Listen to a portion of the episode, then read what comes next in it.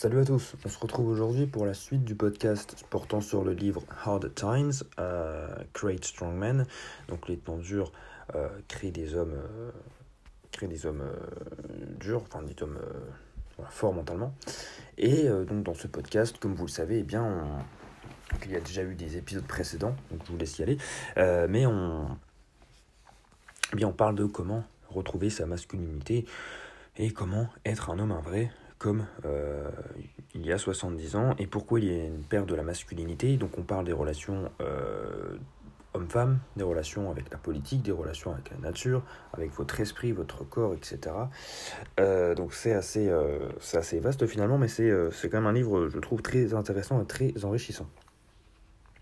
Alors la première partie de ce podcast, on va la commencer tout de suite, c'est les hommes résolvent des problèmes, les jeux vidéo euh, résolvent des, hommes.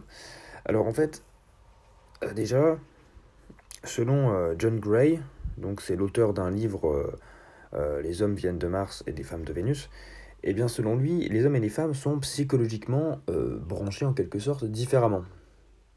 C'est-à-dire que les, les, hommes sont branchés de manière à résoudre les problèmes et les femmes sont branchées de manière à être plus émotives, à être entendues.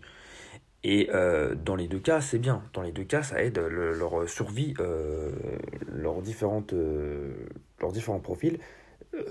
enfin, c'est des profils différents, mais dans les deux cas, ça leur a permis de survivre, la preuve. Et donc, ces, ces différences sont quand même fondamentales. Elles changent énormément de choses et elles sont tellement prononcées que on a l'impression, pour le coup, effectivement, que les hommes et les femmes viennent de, de, planètes complètement différentes. Alors que finalement, eh bien non, on vient de la même planète et puis euh, on a quand même beaucoup de points communs. Donc, pour revenir à ce que je disais, euh, c'est que les hommes vont résoudre des problèmes euh, plus silencieusement, dans leur coin, alors Évidemment, je ne généralise pas, à chaque fois c'est en général, hein. des fois il y a des hommes qui ne sont pas comme ça, et inversement, il y a des femmes qui ne sont pas comme l'explique l'auteur. et donc, de l'autre côté, on a des femmes qui préfèrent, euh, qui, ont besoin de parler en fait de leurs problèmes sans nécessairement les résoudre. C'est-à-dire qu'elles euh, veulent juste être entendues et comprises. Et hum, les femmes ont un besoin de, parler, d'être écoutées, d'être entendues. Elles veulent parler à leur, euh, à leur copain, à leur mari, et que cet homme les écoute, écoute ce qu'elles ressentent, comprennent, euh, qu'ils comprennent ce qu'elles ressentent, mais euh, elles ne veulent absolument pas que leurs problèmes soient résolus euh, via des suggestions, via des suggestions de leurs hommes. Et ça, c'est une erreur dans laquelle tombent beaucoup d'hommes. voilà, vouloir résoudre le problème, car c'est dans la nature de l'homme, et pour lui, c'est logique. Il y a un problème, une solution. Au lieu de ça, non, les femmes, elles veulent justement, tout simplement, être entendues et comprises émotionnellement parlant. donc voilà. Et ça, euh, c'est assez intéressant puisque euh, l'auteur nous dit, euh, donc ça, fait nous, ça fait nous des, des, personnes différentes, mais dans les deux cas, dans les deux cas, c'est une bonne chose. Les hommes vont résoudre des problèmes, donc ils n'auront plus le problème, mais ils gardent tout pour eux. ils ne vont pas en parler aux autres, et au contraire, les femmes, elles, au moins, elles vont en parler aux autres, elles vont se sentir mieux, mais leur problème va mettre plus de temps à se résoudre. Donc ça, euh, il y a des points négatifs dans, les deux, enfin, du côté des deux sexes. Et euh, un autre passage que j'avais souligné, alors pour le coup il est, pas, enfin, il est dans le même chapitre mais on s'éloigne un petit peu, euh, sur comment, donc c'est un peu une transition avec l'autre partie, sur le fait de, ne plus consommer, enfin de, ne plus consommer de gratification instantanée, mais justement de, de retarder la gratification, et eh bien ça c'est une c'est un pilier, on va dire, de devenir un homme. De faire, c'est un indice qui vous prouve que vous, n'êtes plus un garçon mais un homme. Et, voilà, donc on va passer à la seconde partie justement, euh, sinon je vais trandir. Euh, donc la seconde partie c'est qu'est-ce que ça veut dire être un homme? Euh, Donc c'est-à-dire comment on le sait, comment on sait quand on n'est plus un garçon mais un homme? Eh bien, ce que nous explique l'auteur, c'est que ce n'est pas assez en fait, déjà, de d'avoir fait la transition euh, à travers votre travail, votre but, et euh, le fait de faire du bien autour de vous, euh, de vous rendre compte à quel point la vie est dure, etc. Tout ça, c'est bien. Si vous avez trouvé votre passion, que vous avez un but en tête, que vous travaillez, que vous comprenez la réalité de ce monde, les difficultés de ce monde, c'est un signe déjà que vous n'êtes plus un enfant, enfin que vous n'êtes plus un, garçon. Mais euh, il y a souvent quatre autres parties qui sont délaissées et qui vous empêchent encore d'être un homme. C'est euh, ces quatre parts qui font, parties pardon qui font partie de votre être. C'est l'esprit, le corps, l'âme et les émotions. Donc le corps, euh, pardon, l'esprit, le, corps, l'âme et les émotions. C'est-à-dire que donc les émotions, c'est bon, je ne vais pas vous faire un dessin, vous savez ce que c'est. Euh, l'esprit, enfin l'âme, l'âme c'est en lien plus avec la religion, l'aspect spirituel. Le corps, eh bien c'est tout simplement voilà pratiquer une activité physique, euh, sportive. Et, l'esprit, eh bien, c'est tout simplement voilà, cultiver son esprit, cultiver son savoir, engranger du savoir tous les jours. C'est important. Et en parlant de savoir, l'auteur nous dit que on dit souvent cette phrase euh, que eh les personnes riches ont de grandes bibliothèques dans leur euh, maison, pendant que eh euh, les pauvres ont de grosses TV, de grosses télévisions et partout dans la maison. Et en fait, pour ce que nous explique l'auteur, il utilise cette métaphore tout simplement pour en venir au point suivant. Pour devenir riche, eh bien en fait, vous devez d'abord devenir riche dans l'esprit. C'est-à-dire, euh, avant même de devenir euh, riche, euh, voilà, avec l'argent que vous, avez, vous possédez. Et l'esprit de, l'homme, eh bien finalement, c'est le seul outil de survie dans, la nature, hein, dans, un, dans un milieu hostile, qui va le garder en vie, qui va lui permettre de survivre, et qui va euh, lui permettre, peu à peu, une fois qu'il a survécu, eh bien, de prospérer finalement, voilà, de, faire vivre sa tribu, d'établir un campement, etc. Et l'esprit, euh, comme nous dit l'auteur, ça n'a pas de, dents, de mâchoires, de muscles, euh, de, de, poings, etc. ça ne fait pas peur en soi, ce pas, ça ne procure pas de douleur physique aux autres, mais c'est très puissant.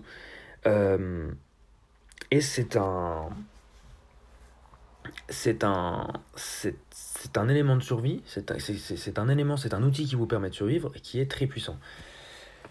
Ensuite, l'auteur nous parle de trois types de capitaux que un homme doit, euh, doit vraiment se préoccuper et qui va faire de lui justement un homme et non plus un garçon. Alors ces trois types de capitaux, je vous conseille de les retenir. Euh, c'est le capital réel, en deuxième le capital social et en troisième le capital intellectuel. Donc je vais les détailler. Euh, je vous conseille de les noter quand même, ça peut être important. Et euh, ça, c'est ce que fait du coup un homme responsable. Alors le premier capital, c'est le capital réel. Donc c'est-à-dire eh bien, votre capital économique finalement, l'argent que vous avez euh, voilà, en liquide mais également sur votre compte en banque, vos dettes éventuelles. Donc votre capacité finalement à pouvoir vous acheter des choses, à pouvoir investir dans des choses pour vous ou pour les autres. Deuxième définition, euh, deuxième capital, pardon, le capital social. Alors le capital social, c'est tout simplement vos relations avec autrui. Euh, le fait voilà, de, pouvoir euh, de connaître beaucoup de monde dans beaucoup de domaines, donc c'est-à-dire votre réseau en lien avec votre, emploi, votre tribu, donc bon là c'est plus vraiment une tribu, hein, mais votre, vos relations voilà, amicales et dans le voisinage, euh, et vos connexions sociales. C'est-à-dire, voilà, euh, lorsque vous avez besoin de quelque chose, eh bien, vous connaissez quelqu'un dans un domaine. Voilà, par exemple, vous refaites votre maison. Vous avez besoin, je sais pas, de, d'isolation, j'en sais rien. Eh bien, vous connaissez quelqu'un qui, justement, eh bien, peut vous en trouver. Euh, de la mousse pour isolation. Donc, c'est, c'est plein de petites choses comme ça. Développer ces connexions sociales pour eh bien, surmonter des problèmes que vous ne pourriez surmonter seul. Le troisième capital, c'est le capital intellectuel. on vient d'en parler, hein. le fait de cultiver son esprit chaque jour, de, s'instruire chaque jour. Euh, donc, euh, vos inventions éventuelles, hein, voilà, vos projets lancés, votre marque, votre entreprise, si vous en avez une, euh, votre propriété intellectuelle, donc voilà votre marque, et le, domaine dans lequel vous êtes spécialisé qui fait la base, qui fait vraiment le, socle de votre richesse. Voilà, la chose qui vous rapporte le plus de revenus. Euh, donc voilà, donc ça c'était pour l'avant-dernière partie. Et la, euh, la, troisième, pardon, la troisième partie, c'est ce que les hommes veulent comme femmes. Alors ça, ça peut intéresser euh, les auditeurs femmes, mais aussi les auditeurs hommes. On dit souvent, voilà, un homme veut ça comme femme, mais on ne dit pas tout le temps, voilà, qu'est-ce qu'un homme... Enfin, on dit souvent, on se demande souvent quel genre d'homme veut une femme, mais non l'inverse. Alors l'auteur commence par une citation. Voilà, je vous laisserai méditer dessus, hein, je ne vais rien je ne vais rien dire dessus. Euh, tomber amoureux est un choix. Euh, pardon, non, déjà c'est pas bon. Tomber amoureux n'est pas un choix. Euh, rester amoureux en est un. Je vous laisse méditer dessus. Alors, ce que nous dit l'auteur, c'est que la relation qu'a votre copine ou la fille avec qui vous voulez sortir, la relation qu'elle a avec son père est extrêmement importante. Elle est primordiale. Et l'auteur nous dit que c'est l'une des, des clés, des, des, c'est l'un des plus gros facteurs qui va déterminer votre relation avec vous. Euh, typiquement, euh, la relation qu'a une fille avec son père va vous donner un indice de comment votre future relation avec elle va être, comment elle va vous traiter, est-ce qu'elle va vous respecter, est-ce qu'elle respecte la masculinité de son père, est-ce qu'elle respecte euh, ce qu'il est, ce qu'il représente, ce qu'il fait au quotidien, les choix qu'il fait? Et à l'inverse, l'inverse est vrai également, attention la manière dont un homme va traiter euh, sa mère, eh bien, euh, globalement, hein, la plupart du temps, c'est de la, euh, même manière qu'il va traiter sa femme, la femme qu'il aime. Et justement, c'est important pour le développement de, des enfants lorsque vous en aurez, puisque les enfants en fait vont apprendre à aimer, vont apprendre comment exprimer l'amour en, en observant, en regardant la relation de leurs parents, inconsciemment et consciemment. Donc si euh, évidemment les parents euh, se crient dessus et se hurlent dessus, eh bien les enfants vont devenir euh, des bagarreurs en quelque sorte et ils vont crier également. Et c'est de cette manière que pour eux l'amour s'exprime. Au contraire, si les parents sont ouvertement eh bien affectueux entre eux, qu'ils se montrent qu'ils s'aiment, qu'ils se font de petites attentions, qu'ils se respectent, etc., eh bien les, enfants vont apprendre et vont incorporer dans leur système de valeurs eh bien, ce, ce, comportement et ils seront également ouvertement affectueux, respectueux, etc. Et enfin, une dernière citation euh, de Zig Ziglar. Euh, donc l'auteur nous dit, enfin il cite cette citation, Beaucoup de mariages se passeraient mieux si le mari et la femme réalisaient qu'ils sont du même côté. Alors, voilà, ce n'est pas un mariage, ce n'est pas quelque chose d'individuel où c'est chacun pour sa peau. Non, c'est quelque chose où, eh bien, finalement, l'homme et la femme sont euh, main dans la main. Mais ça, même si ça paraît logique, eh bien, c'est oublié euh, à notre époque. Et euh, donc, ça crée des, des, conflits et des divorces. Donc voilà, moi sur ce, je vous laisse. Je vous souhaite une bonne journée. J'espère que ce podcast vous aura plu, qu'il vous aura appris des choses, qu'il vous fera réfléchir. Et moi, je vous dis à demain pour la suite. Ciao